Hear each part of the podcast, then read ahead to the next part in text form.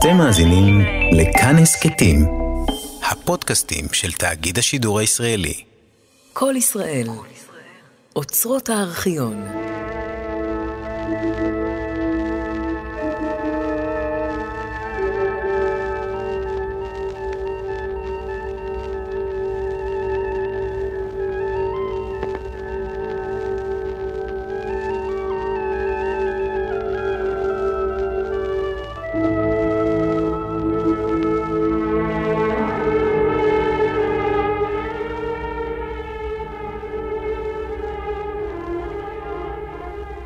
מפולקלור העדות בעריכת יוסף בן ישראל. והיום אנו פותחים בסדרה חדשה אשר תוקדש לפולקלור יהדות כורדיסטן. הסדרה כתובה בידי פרופסור יוסף יואל ריבלין. נושא השיחה הראשונה, תולדות יהדות כורדיסטן.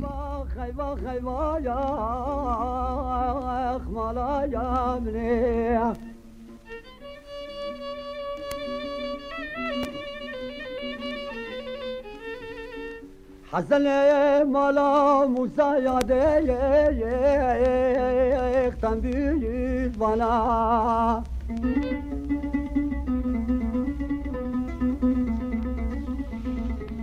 Rızdık ayal derse hazane mala muza kurban oyo karaya bana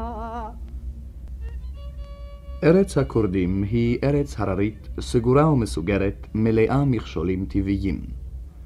תושביה בעלי אופי קשה ותקיף. אופי המתיישבים וקשיי התחבורה גרמו לאי שקט בביטחון מבחינה מדינית, והקשו מאוד לחקור את הארץ. ואם הדברים אמורים ביחס לגיאוגרפיה של הארץ ולתושביה, הרי יהדות כורדיסטן היא כמעט פרשה סתומה. לא רק חיבורים היסטוריים לא כתבו יהודים אלה, אלא אף תעודות היסטוריות לא שמרו. יהדות שבעל פה הייתה עד היום הזה. חוקרים בתקופות שונות מן המאה הי"ב ועד הדורות האחרונים, ששהו בארץ רק ימים מעטים, לא העלו הרבה בידם.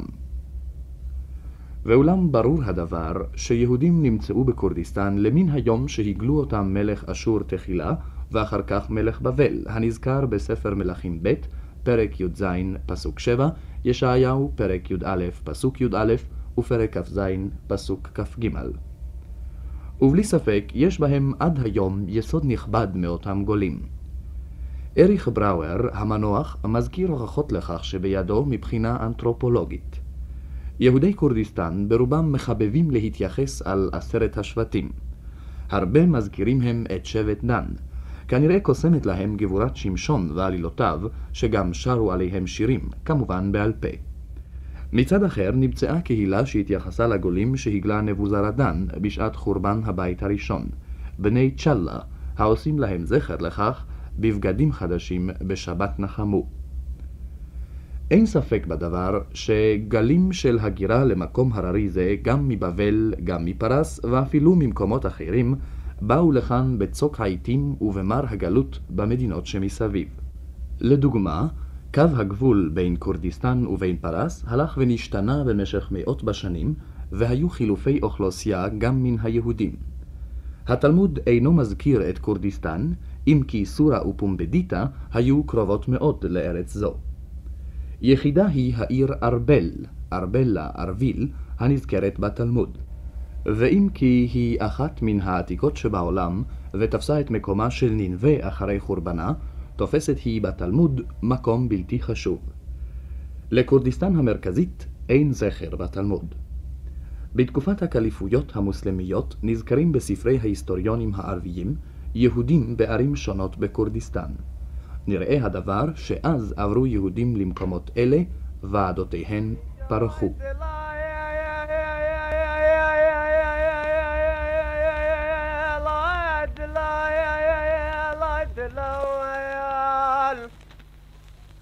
قاد لو يا يا يا يا يا يا يا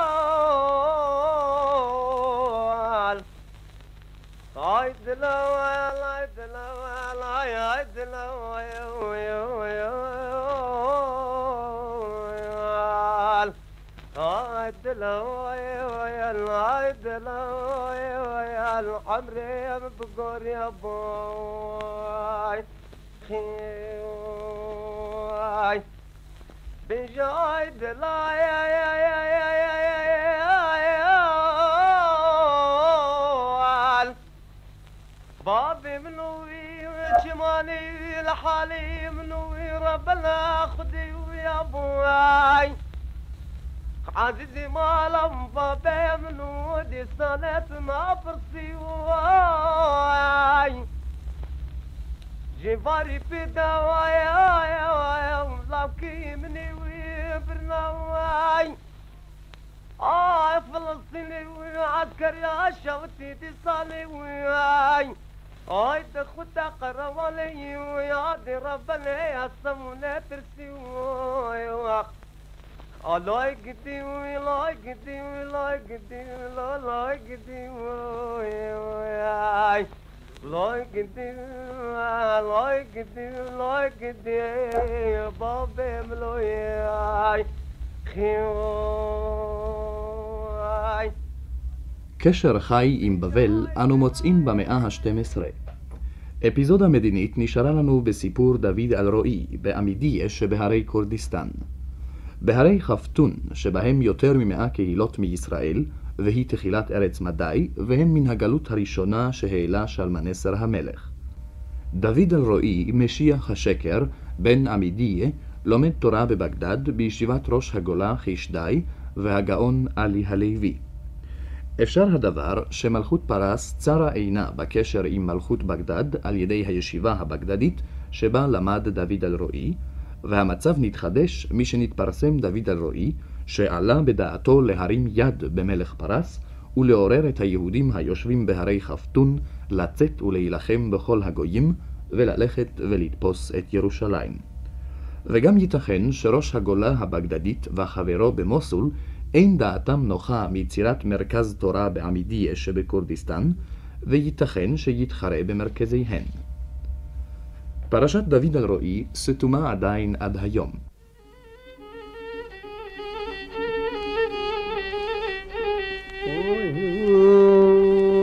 بايخ لي ورا لي لي ورا لي لي لي ورا لي لي لا بايخ لا بايخ لا بايخ لا بايخ لا بينا لا بينا لا بينا لا بينا لا بينا لا بينا لا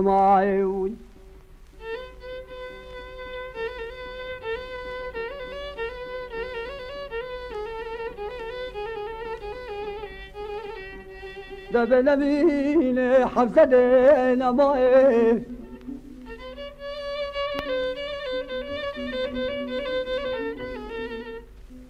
قدال من الواتدي شافك الشبابينة ولا المبابيك المرة المعبال المستفينة المقوينة.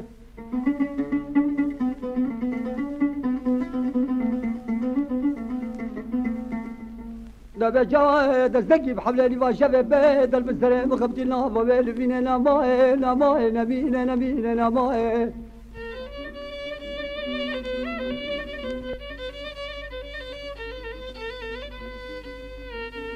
مل دست دسته خود دسته وی دابی وابد ناب و بیل وینه مگو خلام که مالا رش بد کرده بده سر به مینه نمینه نمینه نمایه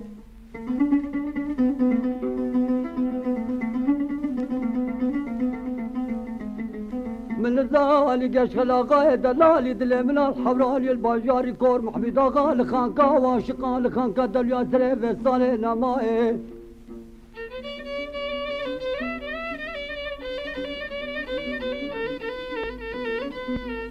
دبه جای سرve سالوات یا سرve کل سرve درد سرve وشق سرve بینه نبینه نبینه نبینه نبینه نبینه نبینه نبینه نبینه نمای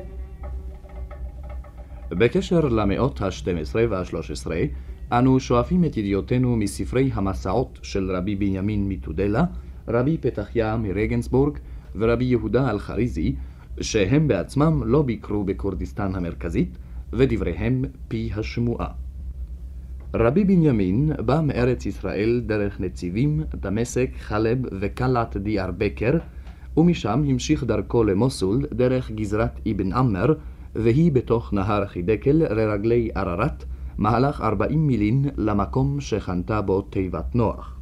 רבי פתחיה בא מן הצפון דרך רוסיה בחצי האי קרים, מפליג דרך הים השחור ועולה בחוף הדרומי שלו חוף בלתי ידוע לנו, ומשם הוא בא לארמניה, היינו בארץ ערערת, והלך עד נציבים ועד עיר חוסון, ריקה, על גדות החידקל, מעל לדיאר בקר, היינו בצד צפון, בכיוון נציבים. רבי יהודה אלחריזי, עשרות שנים אחדות אחרי קודמיו, שבא לארם נהריים בדרך חלב, ארם צובה, מזכיר את מוסול ואת ארבל. נראה שהוא ביקר גם בעדות כורדיות אחרות. אם רבי בנימין מציינם מדברים בלשון תרגום, וביניהם תלמידי חכמים, הנה אלחריזי מבליט בזמנו את הירידה של העדות לא רק בכורדיסטן, אלא גם בארם נהריים.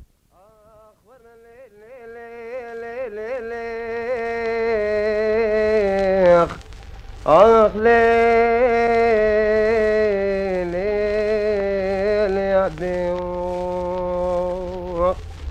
صدمة شلا جوتي ممكن ترم לידיעו יהדות כורדיסטן נמצאה כבר לפני מלחמת העולם הראשונה, למעשה בשלוש רשויות, באימפריה הטורקית, ברוסיה ובפרס.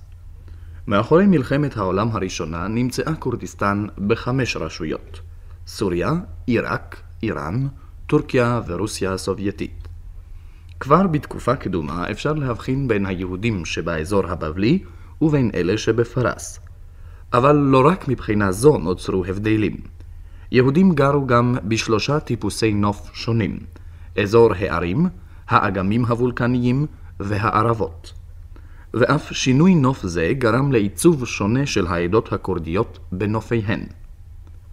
כמובן שאין להעלים עין מכך שמצבם של יהודי כורדיסטן הושפע לרעה בשנים 1929 ומ-1936 עד 1939. התנועה הלאומנית הערבית השתמשה במאורעות אלו כתעמולה נגד היהודים. מאז מתחילה העלייה לארץ ישראל בקצב נמרץ יותר. משנת 1812 בערך עלו לארץ יהודים כורדיים בודדים מתוך רגשות דתיים. בין 1900 ו-1920 עלו 1,900 יהודים כורדיים לארץ ישראל. לפי מחקריו של יצחק בן צבי, עלו בשנים שלאחר מכן כפרים שלמים לארץ ישראל, כולם יחד, כגון בני הכפר ברשה ליד עמידיה, שבנו להם בירושלים גם בית כנסת. העלייה הגדולה והמכריעה באה עם ייסוד המדינה. נוסף לנו שבט יפה תואר ויפה מראה, חזק בגופו ואמיץ ברוחו, המחונן גם באינטליגנציה טבעית, שיהיה בלי ספק לברכה לכולנו עם התמזג השבטים השונים לעם אחד ומאוחד. واي واي صافر صوري وليلة الحناداي واي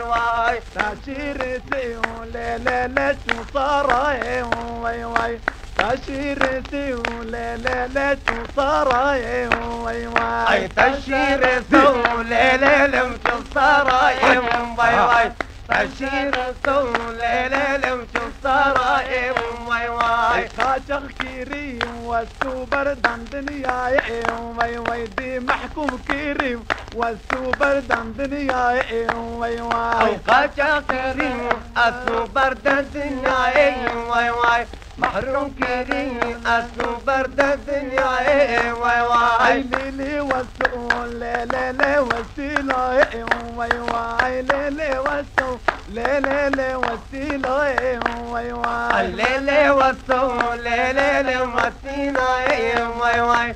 ليلي وسو ليلي وسيلة واي واي. مالا وسو ليلي تخاجوري واي واي. مالا دهلي وليلي لي تخاجوري واي واي. مالا حلوة وليلي لي تخاجوري واي واي. مالا قحفه ليلة تقاجوري وي وي كردنا وسو ليلة مرجانو موري وي وي كردنا وسو ليلي مرجانو موري وي وي كردنا وسو ليلة كردنا موري وي وي كردنا وسو ليلة مرجانو موري وي وي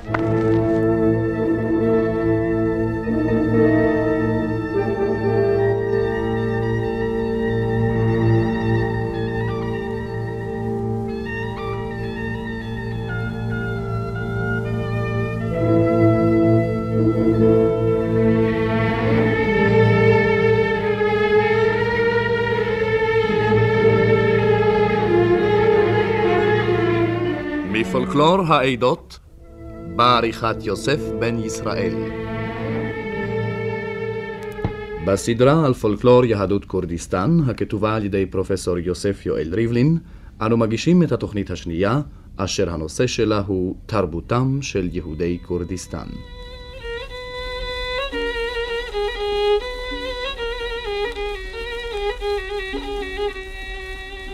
ويلي دا ويلي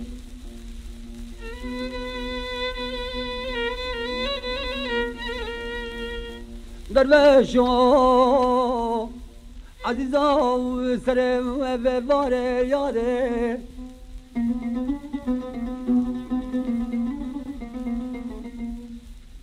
من مالکی قوی بریزاری دلاوه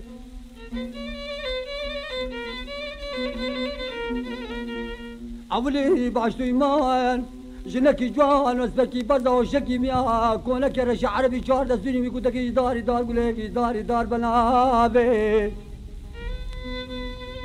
העובדים בארץ אשור. כך כינה הנביא ישעיה בשעתו גלות זו. ספר ישעיהו, פרק כ"ז, פסוק 13. ואומנם הקשר התרבותי בין יהדות זו ובין מרכזי היהדות בארץ ישראל ובבבל למין חורבן הבית הראשון ועד אחרית תקופת הגאונים היה רופף מאוד. זכר לתרבות יהדות זו אתה מוצא בספר טוביה שבכתובים אחרונים. עצם מקום העלילה הוא במדי הרחוקה, וכל הרוח שבסיפור זה היא רוח יהדות כורדיסטן. הרבה מתיאור מצב היהודים בסביבות אלו, בייחוד חג השבועות, כפי שהוא מתואר בספר טוביה, מתאים למה שהיה נהוג בכורדיסטן גם בדורות אחרונים. ונראה לי שגם בספר יהודית שבכתובים אחרונים נמצאים רמזים קלים המזכירים יהדות מדעית זו. בימי המשנה ולאחריה ראו באזור זה את קצה גבולו של מקום יישוב בני אדם. התנא היחיד בין ארץ מדי בסוף תקופת הבית השני היה נחום המדי, שנחשב הרבה בעיניהם של חכמי המשנה. הוא נזכר שתי פעמים בהלכה. במקום שלישי הוא נזכר במשנה בנוסח של הזלזול, וזו טעות שדעה נחום המדי. נזיר פרק ה' משנה ד'. הברייתא חמורה על כל שלושת ההלכות שחכמים אמרו לו לנחום המדי, נשתקע הדבר ולא נאמר. בבלי עבודה זרה, דף ז עמוד א'. היינו, אין נוהגים לפי הלכה עתיקה זו, שנשמרה כנראה ביהדות מדי, ונשתנתה במרכזי בבל וארץ ישראל. לדעת רבי נתן הבבלי היה נחום אחד מדייני גזירות בירושלים בסוף הבית השני. אבל חכמים לא הודו לרבי נתן בדבר זה, כתובות דף קה עמוד א', תוספתא בבא בתרא, ראש פרק ט'. בתקופת האמוראים נזכר בן מדינה זו, מדי, הוא האמוראי הבבלי בן דורו של אביי, והוא רב אחא בר מניומי. רב אחא זה קורא תגר לפני אביי על יחס המשנה והברייתא אל התנא בן ארצו, נחום המדי. הוא טוען, אדם גדול בא ממקומנו, ממדי. כל דבר שהוא אמר, אמרו לו, נשתקע הדבר ולא נאמר. יש עוד לעיין בתולדותיהם של כמה חכמים מימי התלמוד, שאפשר שהיו מסביבות אלו. לדוגמה, נזכר רבי מר עוקבא, ירושלמי, סוטה, דף י"ט עמוד ב'. על ההתייחסות אל טהרת הגזע היהודי במקומות אלה, אתה למד מן ההגדרה התלמודית מדי חולה, קידושין דף ע"א עמוד ב'.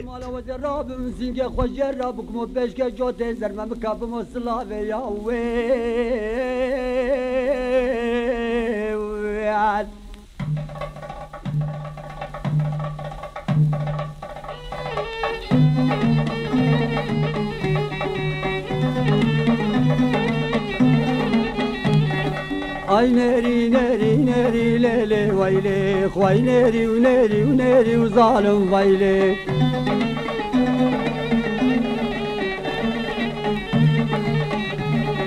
تو نری که برانا لیلی ویلی او נרי که برانا لیلی ویلی בהרצאתנו הקודמת הזכרנו את דבר הקשר עם ישיבת בגדד במאה ה-12, בדומה מדוד אלרועי שלמד בישיבה זו. ואולם בתקופת התלמוד הייתה מנותקת אפילו מן המרכזים שבבבל, מסורה ומפומבדיטה, שלא היו רחוקות ממנה הרבה, וגם מן המרכז שבבגדד. בתקופת הגאונים הייתה כורדיסטן מנותקת. לפי מסורת יהודי כורדיסטן היה המרכז הראשון ליהדות שבארץ זו בסונדו, או סונדור, גם צונדור. זוהי עיירה השוכנת במקום המוקף הרים, והיא רחוקה מהלך ארבע שעות מברזני. כמו כן היה מרכז יהודי בברזני עצמה, שהיא היום כיכר באזור הררי מרוחק, צפונית מערבית לאקרא, ושוכנת על ההרים בטבורה של כורדיסטן. וכבר לפנים הייתה מורגלת בפיהם של יהודי כורדיסטן, כי מסונדו תצא תורה ודבר אדוני מברזני. ברזני ידועה על ידי הספר שחיטת ברזני. נשמר העתק ממנו משנת תכ, שנת 1600. בסונדו נשמר בית קברות גדול ובו מצבות אבן. לפי עדות יהודי כורדיסטן היה בו בית כנסת גדול עתיק שהיה בו מקום לשלושת אלפי אנשים. עדות על סונדו מצויה בידינו מסוף המאה ה-18 לאחר שירדה מגדולתה. באותם הימים עדיין היו בה חכמים, נשיאים, גבאים וגבירים וכלל קהילה קדושה. אחריה הייתה נרווה, המרכז הראשי, וממנה באה משפחת חכמים ידועה בעמידיה, משפחת אבידני. מרכז חשוב לתרבות יהודי כורדיסטן היה, כפי שאמרנו, בעיר עמידיה, מרכז שהתחרה כבר בתקופה קדומה במרכזי בבל, ואף במרכז מוסול, שהייתה זמן רב המרכז הרוחני של יהדות אשור, ובמידה מרובה האזור ההררי הגובל באשור תחילת מדי. במאה ה-12 מתחרה במוסול עמידיה, וביקשה לשמש מרכז לאזור כולו, למאה הקהילות היהודיות המאוחדות, בלשון תרגום. ההתחרות באה לידי הבעה באפיזודה של דוד אלרועי. גם במאה ה-16, בזמן הישיבה החשובה במוסול, עמידיה מתחרה בה. מתוך מכתבים שפרסם יעקב מן, ניכר גם ששימשה עמידיה מרכז לכל הקהילות בהרים שבסביבתה, ושהייתה השפעתה עליהן. ומצב זה נמשך גם במאה ה-18, כפי הרשום במכתבים שפרסם הפרופסור המנוח הרב שמחה אסף, עולה יעקב עמוד 140 ואילך. בתקופה זו הייתה המכריעה לכל הסביבה שהזכרנו בכל ענייני רוח, ענייני דת וענייני ציבור. חכמיה היו נותנים היתר הוראה לרבנים והיתר שחיטה לשוחטים, והייתה הפוסקת האחרונה בכל השאלות. כמו כן הייתה המרכז לשליחים מארץ ישראל. השליח מארץ ישראל היה קובע בה את מקומו, ומכאן הוא שולח את שליחיו, שליחי משנה, שהיה בוחר מתוך יהודי המקום. מעמידיה יצאה השפעתם של שליחי ארץ ישראל על כל הקהילות וגם בענייני דת ודין. thank you گلشن گلشن آخ اکبر حالم پریشان. گلشن گلشن آب اکبر حالم پریشان.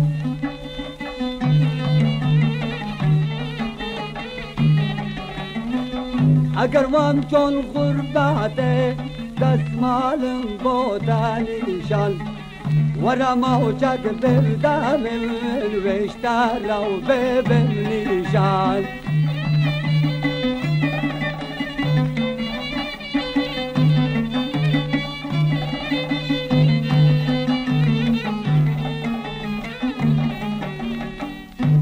بارا بهارا سجرتي زينارا اي بورا بهارا girdi zenaray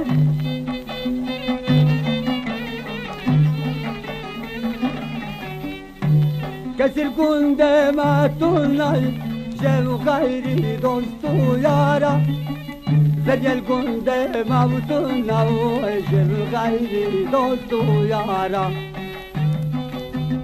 בראשית המאה ה-19 כבר ירדה עמידיה ממעמדה, אף על פי כן, שמה נזכר עד היום בפי יהודי כורדיסטן, והיא מכובדת עליהם כמרכז הרוחני החשוב ביותר שקם להם. לצידה פורחים מאה מרכזים חדשים, בייחוד בזכו, שאליה עברה ההגמוניה מפני ריבוי אוכלוסייה ומצבה החומרי הטוב. זכו שוכנת מערבית צפונית לעמידיה, בחצי אי על נהר חבור, המשמש נתיב מים להעברת מטען מכורדיסטן המרכזית, שהייתה מרכז לייצוא עצים אל ערוות החידקל. בדורות הראשונים לא יצאה שמה לשבח, במידה ידועה דיברו בגנותה סופרים וחוקרים ויהודי בבל. גם בשעת עלייתה לא הצטיינה לא בתורה ולא בחוכמה, ולא נתהווה כל מרכז רוחני בתוכה. ועם זאת יורשת היא את מקום עמידיה, מוציאה מתוכה חכמים ושוחטים במקומה של עמידיה, עד שחכם מעמידיה נמצא שולח את בנו, שכבר הייתה לו קבלה לשחיטה מחכמי עמידיה, ליטול קבלה גם מחכמי זכו. בשנת 1920 הייתה זכו היחידה בערי כורדיסטן, שהיה בה תלמוד תורה של כמה כיתות, בהן למדו 250 תלמידים. ואילו בעמידיה, בשני בתי תלמוד תורה שלה, לא עלה מספר התלמידים על מאה. דוקטור אברהם יעקב בראבר, שביקר שם בשנת תרצ"ב, מציין, יש למצוא מעט תורה בזכו ובעמידיה. אין להזכיר את זכו בלא להזכיר את דוהוק, בהרים ממזרח לזכו, שנבנתה בעיקר מחורבנה של הקהילה העתיקה של בראשי, צפונית-מזרחית לדוהוק, בדרך לעמידיה. בתקופה האחרונה שימשה גם היא מקום ללימוד שחיטה. ולבסוף נזכיר שוב את נרווה, שראש ישיבת מוסול, רבי יעקב יהודה, שולח אליה אחד מתלמידיו, שיורם תורה ויזרזם לשלוח אליו תלמידים, שאינו רוצה שתפחת תורה מביתם ומזרעם. על המצב הירוד של היהדות בכפרים, מראה זה שלעיר נרווה היו אוספים את הילדים שנולדו בכפרים ומלאים אותם בחג הסוכות. מלבד תורה במידה מצומצמת, עסקו בעיקר בקבלה מעשית, ששימשה למטרת כתיבת קמעות שהיו נפוצות מאוד בכורדיסטן. זכור השוחט של העיר נרווה, חכם מרדכי, שהיה כותב קמעות גם לשאינם יהודים. כן שמרו עד היום קמעות על יסוד קבלה מעשית מן העיר ג'אלה, שבמכתב מן המאה ה-18 מכליל אותם רבה של עמידיה עם תושבי נרווה כגומלי חסדים טובים וחכמים וגבוהים ורמים, לומדי תורה לשמה, מביני מדע. בתרבות זו בולט הרבה הפולחן לגווניו השונים, פולחן המתים, פולחן מקומות, על פי הרוב קברים, פולחן מים. בהלכה כדאי לציין שהרבה מנהגים והלכות קדומות מימות התלמוד, שכמעט נשכחו או שנשתנתה צורתם, היו רווחים בין יהודי כורדיסטן עד לדורות האחרונים. הבאתי דוגמאות רבות בספרי שירת יהודי התרגום, פרק אחד. ולבסוף ייזכר קשרם עם ארץ ישראל, לא רק על ידי שליחים בתקופות שונות. מקומות יישובם כינו בשמות ערי ארץ ישראל. לא רק ארבל ואלקוש, אלא גם עקרה הפכו לעקרון, וג'אלה לגילון, וקבעו בקרבתם כפרים של עמונים ומואבים. את מקום הר שעיר קבעו בקרבת אלקוש.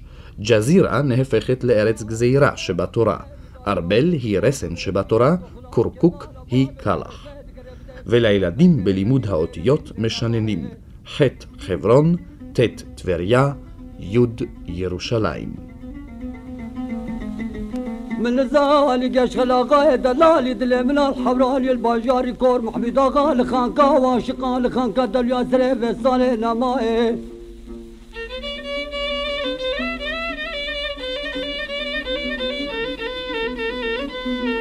دبه جوا زربه سالواتیا زربه کل زربه درد زربه وشقه زربه بینه نبینه نبینه نبینه نبینه نبینه نبینه نبینه نبینه نمایه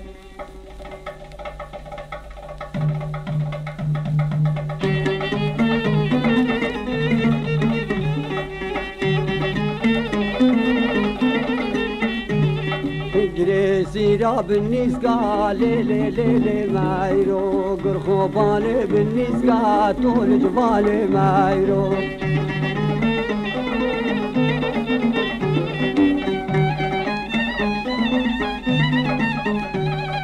Vansvara viska viska le le le le mairo Vansvara viska viska tol vale mairo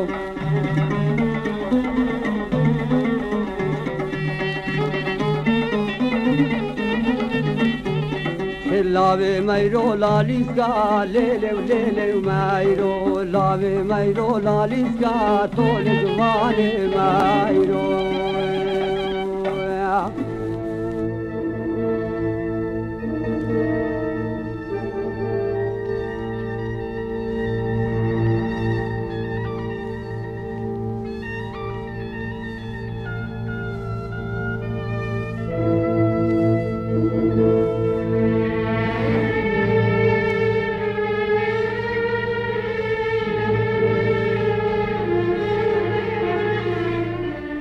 מפולקלור העדות בעריכת יוסף בן ישראל. בסדרת התוכניות על פולקלור יהדות כורדיסטן, הכתובה בידי פרופסור יוסף יואל ריבלין, אנו מגישים את התוכנית השלישית והאחרונה, אשר נושאה הוא ספרותם של יהודי כורדיסטן.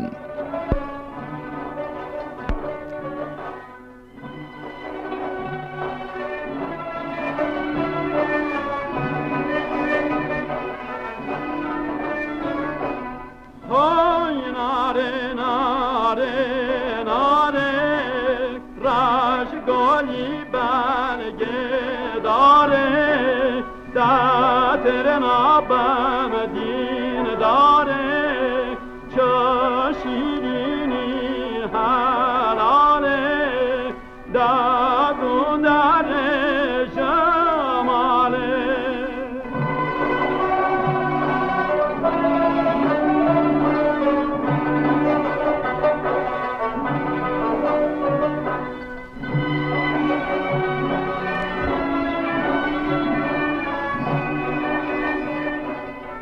ספרות שבכתב אין אתה מוצא בכורדיסטן.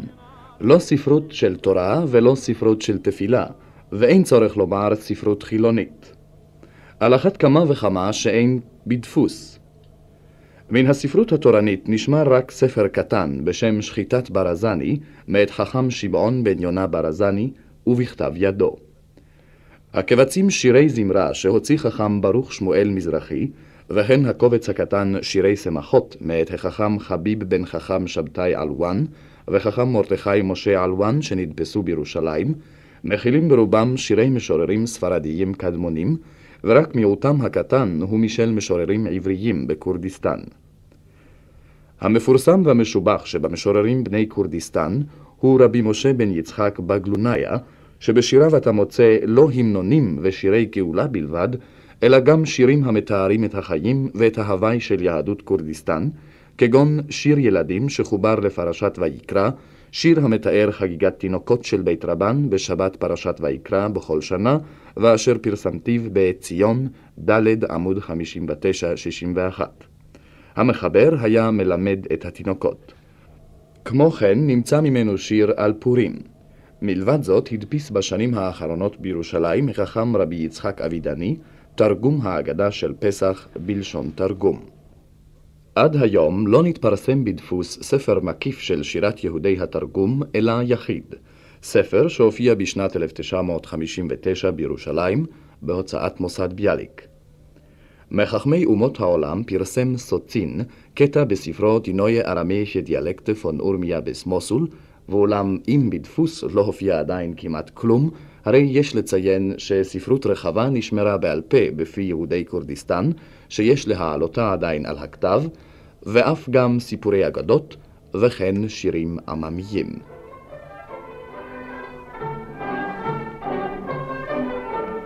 שלשון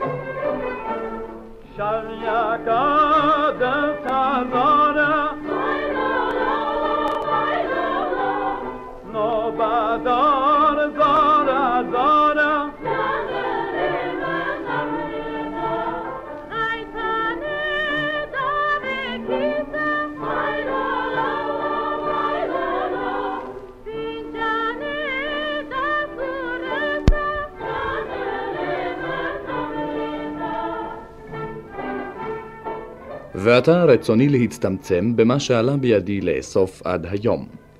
בקובץ שירת יהודי התרגום הדפסתי שורה של שירי שעשועים שיהודי כורדיסטן, אוהבי מסיבות, שמחות וטיולים, שרים אותם במסיבות של שמחה. המזמר מלווה את שירתו בתנועות עבריו, משתמש גם במטה שבידו, המייצג חרב, ועל ידי כך ניתן בשירה מיסוד ההצגה. לפי תוכנם של השירים אפשר לחלק אותם לסוגים שונים, אם כי כולם משמשים גם לשירה במסיבות. הסוג הראשון הוא התפסיר, הידוע במונחו הערבי בכל ארצות המזרח, ומובנו פירוש, היינו פירוש לפרשה בכתבי הקודש, בתורה ובנביאים, פירוש לפרשת השבוע או להפטרה שלה. ויש לציין כי נשמרה הדרשה בבית הכנסת בשבתות מימות המשנה והתלמוד ועד הדורות האחרונים. הרבה דרשות עממיות כאלה דורשות עדיין קביעת מקומן. ולצד דרשות אלה בשבתות אחרי המנחה חוברו גם שירי תפסיר. ידידי הנכבד, חכם זכריה בן משה בן זכריה בן רבי עובדיה, רבי עובדיה שנוסף על גדולתו בתורה יצא לו גם שם בעל מופת, ובכן חכם זכריה זה, יליד נרווה, שרשם לי שירים רבים בלשון התרגום, מציין שירים שונים כתפסיר. תפסיר אדם וחווה, יעקב ובניו, משה ובתיה בת פרעה, תפסיר עשרת הדיברות, תפסיר מעונה העוסק במות משה רבנו, ובקשר לפרשת מעונה, אלוהי קדם שבפרשת וזאת הברכה, העוסקת גם במות משה. וכן תפסירים לנביאים, שופטים, ההפטרה לפרשת בשלח, או השיר סנחריב, המיוסד לא רק על המסופר בתנ"ך, מלכים ב' פסוק י"ח וישעיהו ל"ז פסוק ל"ח, אלא בייחוד על האגדה. מתחילת השיר ניתן לראות ברור שהוא קשור יותר בפסוק עוד היום בנוב לעמוד, ישעיהו י' פסוק ל"ב, שהוא ההפטרה ליום האחרון של פסח, יום טוב שני של גלויות, ומיוסד בהרבה על המדרשים של פרשה זו.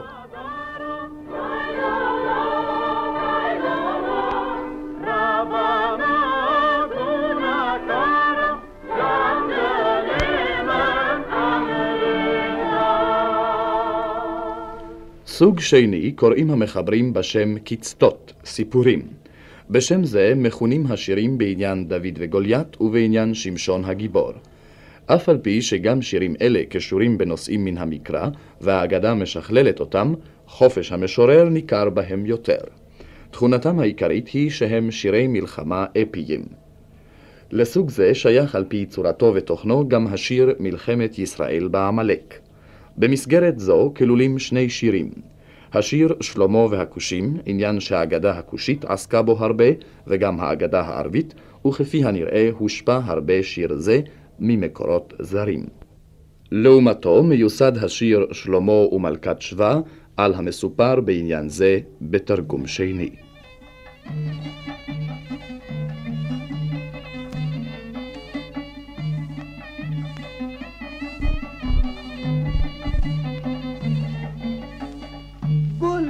شان قول شان آه أكبر حال فارشان. قول شان قول شان أكبر حال فارشان.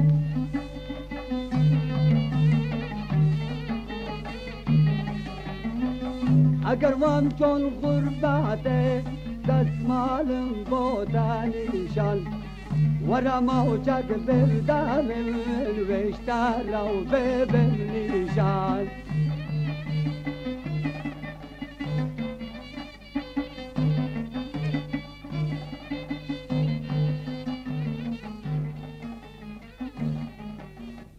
סוג שלישי ומיוחד הוא סוג ההצגה והמחזה כדוגמת השיר מלחמת יהודה ויוסף. בראייה ראשונה נדמה שהוא המשך לשיר יעקב ובניו. שני שירים אלה דומים זה לזה מצד סגנונם ומצד אופן בניין בתי השיר.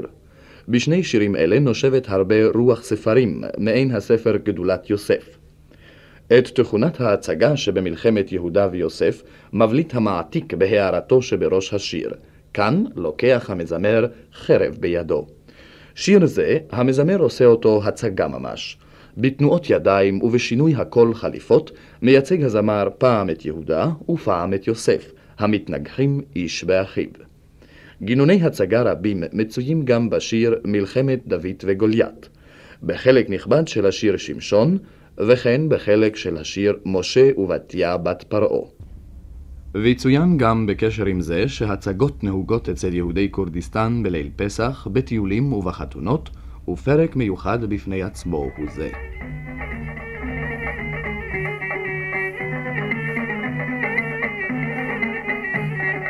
Ay neri neri neri lele vayle Vay neri neri neri zalim vayle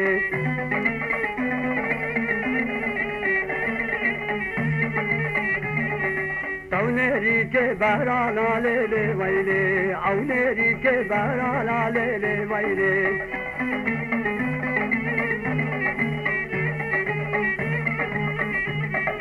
barana lele vayle ما جيران ضحنا لا ليلي ويلي ما جيران ضحنا لا ظالم ويلي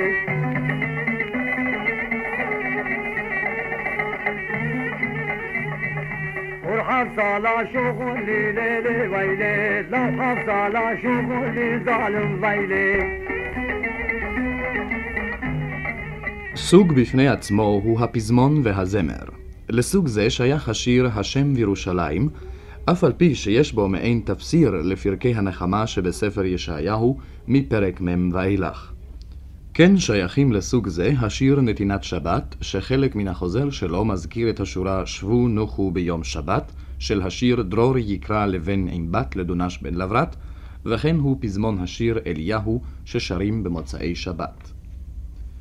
ולאחרונה בשירי הקודש בלשון תרגום של יהודי כורדיסטן, נמצאים תרגום מעברית לפיוטים ושירים המקובלים בכל המזרח, כגון המלך או אחות קטנה לראש השנה, ושירים כחנה ושבעת בניה.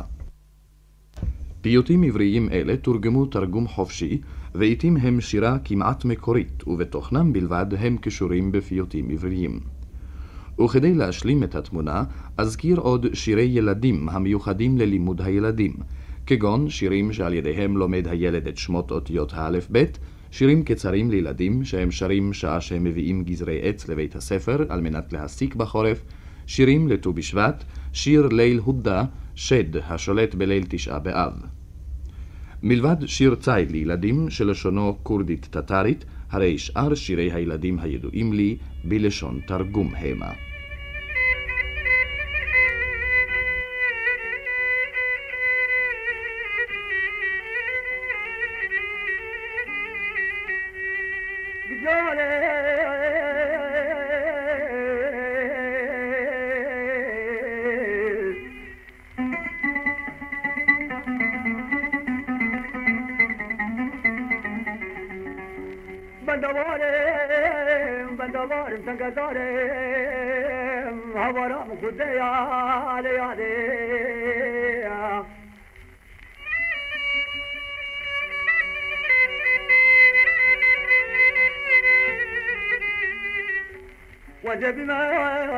క్షేత్రకి గుంది కూరా